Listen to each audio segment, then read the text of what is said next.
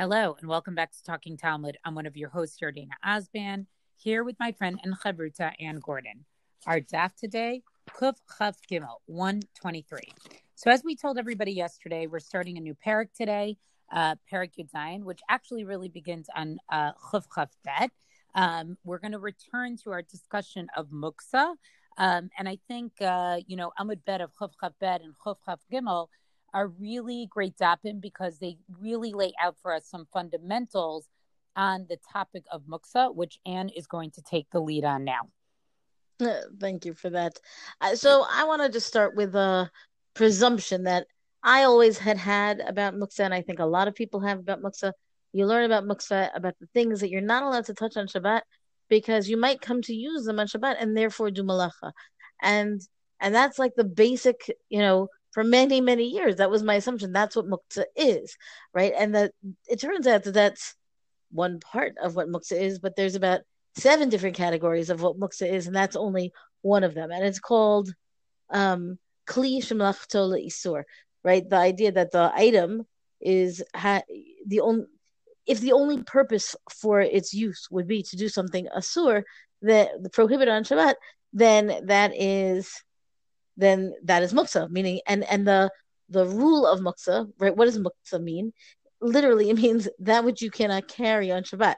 And the reasons why you might not be able to carry it, well, it depends on what the different reasons for muksa are. But in that particular one, the assumption is, well, you're going to use it to do something asur, and and it's the it's the fence, right? It's to, to protect you from doing something asur. It's not a problem of muksa itself.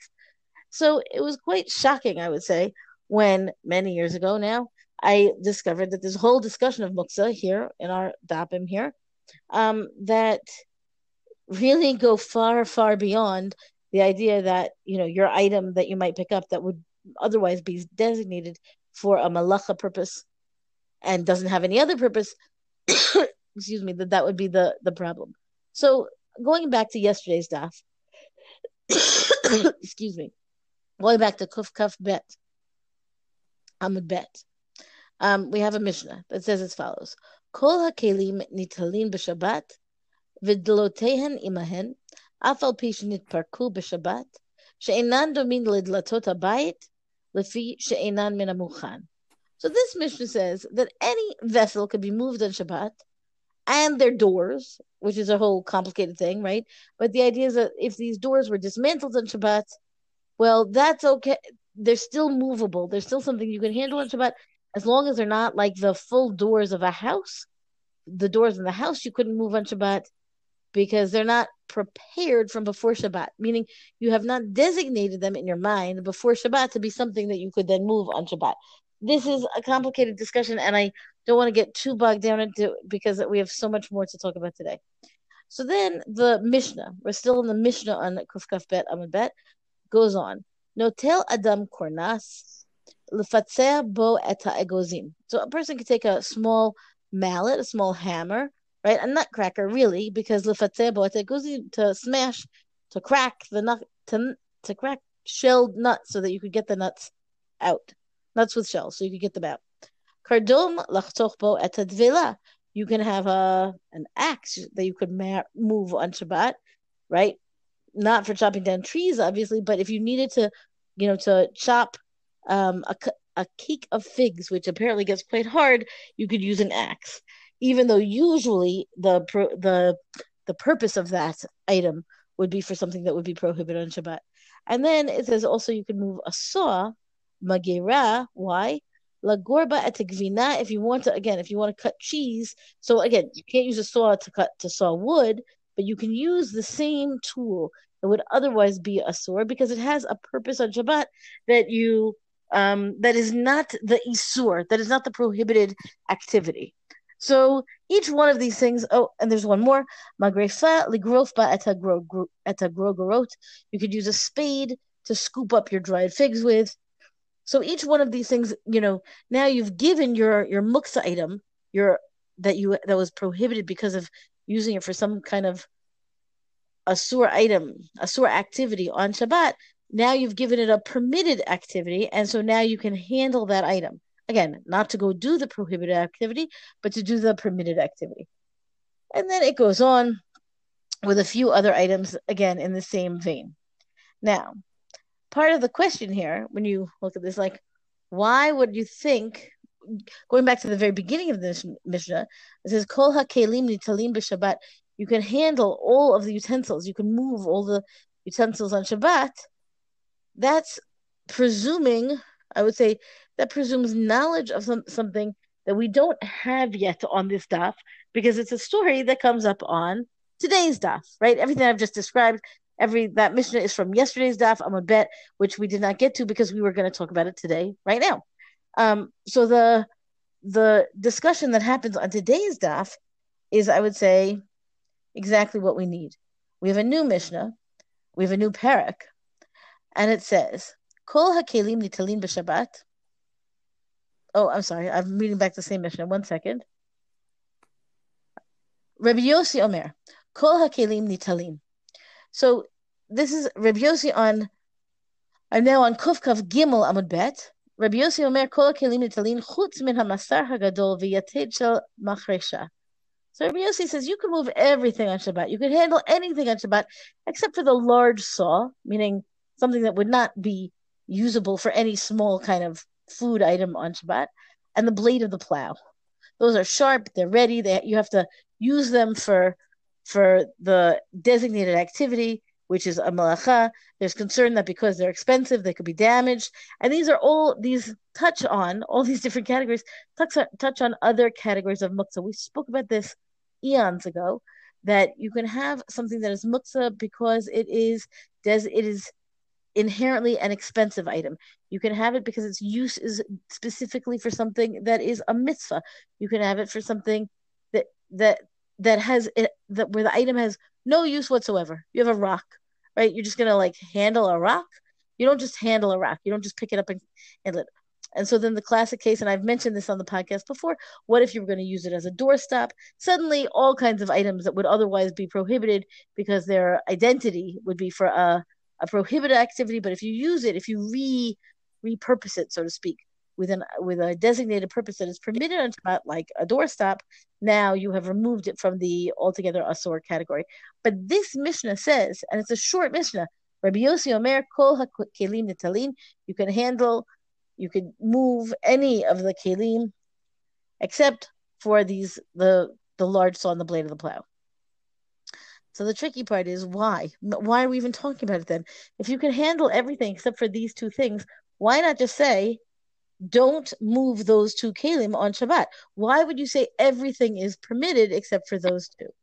And that is the kunst of it all.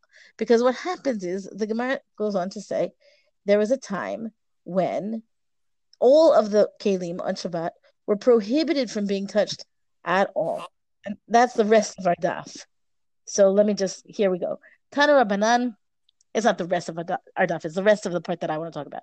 Tana Rabbanan, Hayu Omrim Kelim Nitalim In the beginning, meaning back in the day, literally Barishona here literally means, you know, initially, but it means that contextually it means back in the day.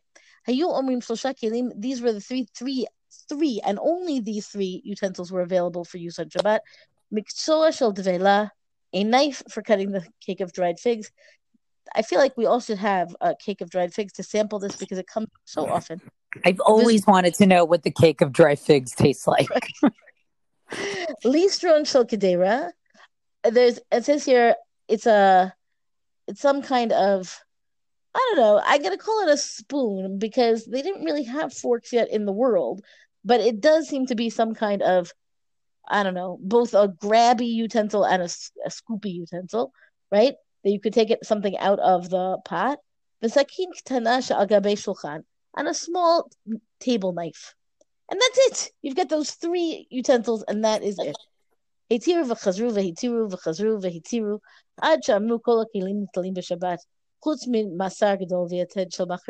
So it goes slowly over time. They would they rescinded the rule that said you can't handle anything, right? They allowed more and more different kinds of kelim to be handled on Shabbat. So again, I want to say, what's going on here? Why was this all this stuff not permitted to begin with? And you know, take a look at the Gemara and you'll see how it, it goes through very specifically um, how each of these. What does it mean that they rescinded part of the decree and rescinded part of the decree and rescinded part of the decree? Each of the categories that were, you know, then allowed to be included in what you were allowed to handle. Um, but what happens is, it says this was goes back to the time of Nehemiah. Now, Nehemiah, you'll know from Tanakh, right? Nehemiah is his book comes together with the Ezra, and this is after the Aliyah from Bavel, and there's a concern, right, that well, basically, the idea was that in the time of Nehemiah, and we're going to read, I'm going to read you a little bit from the book of Nehemiah itself. Um, there's a concern that there was not a proper observance and attention to Shabbat. Here, so let me just, I've already opened this up. It's Nehemiah Parak Gimel, chapter 13, um, verse 15 and onwards. It says, in those days, saw I saw in Judah, meaning in Yehuda, in the land of Israel, some treading what I'm reading in English because for the spa- for the sake of um, I guess time, it's also I think perhaps I don't know. There's something more gripping about it in the Hebrew to me, but let's be practical here and read the English. People were treading in the wine presses on the on Shabbat, and bringing in heaps of corn and loading loading the donkeys with the corn, and also wine and grapes and figs and all kinds of burdens, which they brought into Jerusalem on the Sabbath day. And okay, so and it goes on and says that the they're they're trading with the people from Sur, from Tyre, and they bring in fish and all kinds of other merchant goods, and they sell them. There's all kinds of transaction going on on Shabbat with Bnei Israel and in Jerusalem. Then I contended with the nobles of Judah at Chorei Yehuda, and I said to them, what evil thing is this that you do and you profane the Sabbath day? You know, did your fathers do this? Did your forefathers do this? Did not our God bring all this evil upon us and upon this city? And you, meaning, I believe, referring to Churban Habayit, and yet you bring more wrath upon Israel by profaning the Sabbath. So the Gemara says, because of all this, Wait, I just want to just want to interject here. Um, that parak is worth opening. This is totally just a digression here because it's amazing to see that it's the last parak of Nehemiah. After the Shivat Zion, the return to Israel, the rebuilding of the second temple, that parak basically outlines a list of chataim, of sins that Bnei Israel were still engaged in, even after the miracle of being able to return and build the second temple. So I, I think it shows that sort of there's always been issues that sort of even when you think there might have been this incredible religious experience or religious renewing not everybody kept the law the way that it was sort of meant to be kept. And this is a perfect example of that that we see in Nehemiah that there really seems to be a large piece of the I don't know if I would say large there was a significant piece of the population that was really not keeping Shabbat at all Oh, I think it was large because here's the Gemara. Amar Reb Chanina b'meinich. Amar Reb Chanina b'mei Nechemia ben Chaklaya nishnit Mishnah zo dechtiv b'yamim hahema ra'iti ביהודה dorchim גיטות בשבת umivim ערימות. This is the, the first pasuk that I just read, right? Rabbi Chanina said that this Mishnah was learned in the time of Nehemiah, meaning this Mishnah that said you can't handle anything. You can't move any item because what basically what happened is that they made this they made this very, very stringent decree that nothing could be touched. Because if you, it's kind of, you know, swing the pendulum back the other way. If people were not treating Shabbat carefully, and they so clearly were not treating Shabbat carefully, if there's ongoing commerce, right? There's ongoing production of produce and then the commerce and trade that goes on that accompanies it, right? In Jerusalem, no less, right? This is not something that was happening like in the you know, in the shadows. This was like front and center. So the decree was you may not handle anything. Okay, fine. Right. You'll it, use it, a little bit of of uh, tableware for your Shabbat meal, and that's it. Yeah, it was so it was so front and center. Again, I really encourage our learners to read the parak. That basically Nehemiah had to close off the wall of Yerushalayim. That if you read Parak Aleph and Parak Bet, he painstakingly repaired which had been breached, and basically put guards up to make sure that the merchants would not congregate outside of the wall to do business on Shabbat. So all of this to me when i first learned this and it, every time i come back to it like right now i find it revelatory that the whole nature of mukta right this thing that we have uh, uh, we safeguard ourselves against handling things that are not designated for Shabbat, right? Because basically, you can designate almost anything for Shabbat if you give it a purpose for Shabbat. But anything that does not have a purpose for Shabbat is is has this identity of fundamentally being a mundane, a, a weekday kind of object. And the source of that is people did not take Shabbat seriously enough at all, meaning they were not keeping Shabbat. So to get people to keep Shabbat, there was very extreme, uh, you know, a very extreme decree put in place not to handle anything at all. And then if you can't handle anything at all, then you can't, you know, deal with your produce and you can't deal with commerce and what I find remarkable is a, you know, to the extent that it did work, and we know that it did work because they rescinded, right? They rolled back this decree in in stages. Hotiru v'chazru, hotiru v'chazru means that like over time, and it was over time, there's a recognition that some of these items that had been kind of put in, you know, labeled taboo that you cannot handle it on Shabbat, labeled muksa fun, fundamentally, or now no longer muksa, to the extent that by the time we get to our Mishnah, meaning not yesterday's Mishnah, but today's Mishnah, really everything is fine except for those very two specific items. Now we can add other categories to muksa, you know, um, a surgeon's tools are, which nowadays the surgeon's tools are at the hospital, right? But back in the day, again, you might have a doctor, a home doctor would have, you know, careful or jewelers items, right? Those kinds of things, which are considered um, fragile and also also very expensive. So they are muksa because they don't have a purpose in Shabbat because the only reason you would use them would be for that profession.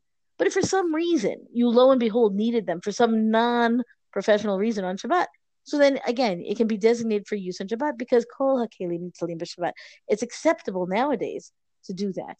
But the assumption is that you know the entirety of anything you might have moved i keep again like they wouldn't be able to handle a book now they didn't have books in the ways that we have books today but still right they and, and again like what did they eat off of because there's no plate on that list so it's not entirely clear to me how you know how much lives changed when this decree was put in place. And there must have been great relief as it was rescinded and rescinded. But the bottom line is muksa as a category of halacha um, is much bigger, you know, a much larger area, a much more imposing area of halacha than be careful not to touch something that you might come to do a malacha with as a fence to protect yourself from doing the malacha. The entirety of muksa is designed to make sure that people honor Shabbat and keep it. Right. So it's almost like it was an extreme action taken because Nehemiah saw something extreme happening. Uh, you know, that Shabbat was really not being kept. What I also find fascinating about the discussion here is, you know, the section, the, the next statement of Rabbi Elazar, right, where he says, I'm a Rabbi Elazar, you know, kaninu makalot uh, golstara umiducha kulan kodem hatarat kelim nishnu.